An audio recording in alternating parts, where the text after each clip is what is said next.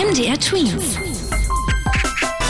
Dein 90 Sekunden Corona-Update. Während hier bei uns in Deutschland schon mal darüber diskutiert wurde, ob wir die Gesichtsmaske weglassen könnten, wird die Maskenpflicht in Spanien, genauer in Katalonien, verschärft.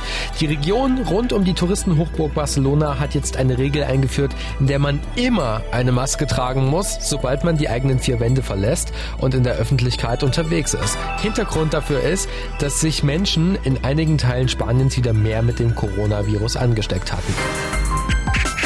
Leere Regale in Supermärkten. Wir erinnern uns an diese Situation im Frühling.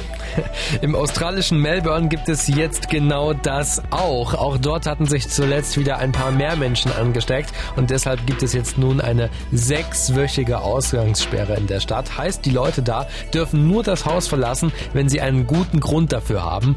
Und das hat jetzt dazu geführt, dass die Leute erstmal massenweise Nudeln, Gemüse und Zucker gekauft haben und deshalb mussten jetzt sogar Regeln eingeführt eingeführt werden, damit genug Lebensmittel zum Einkaufen für alle da sind. In Deutschland bleiben die Ansteckungszahlen stabil. Seit gestern haben sich knapp 400 Menschen neu mit dem Coronavirus infiziert. Somit leiden derzeit laut den Experten vom Robert Koch Institut etwas mehr als 6000 Menschen an der Covid-19-Krankheit. Weiterhin wenig betroffen ist insgesamt die Tweens Zone. In einigen Landkreisen Mitteldeutschlands gab es sogar seit Wochen gar keine neuen Fälle mehr. MDR Tweens.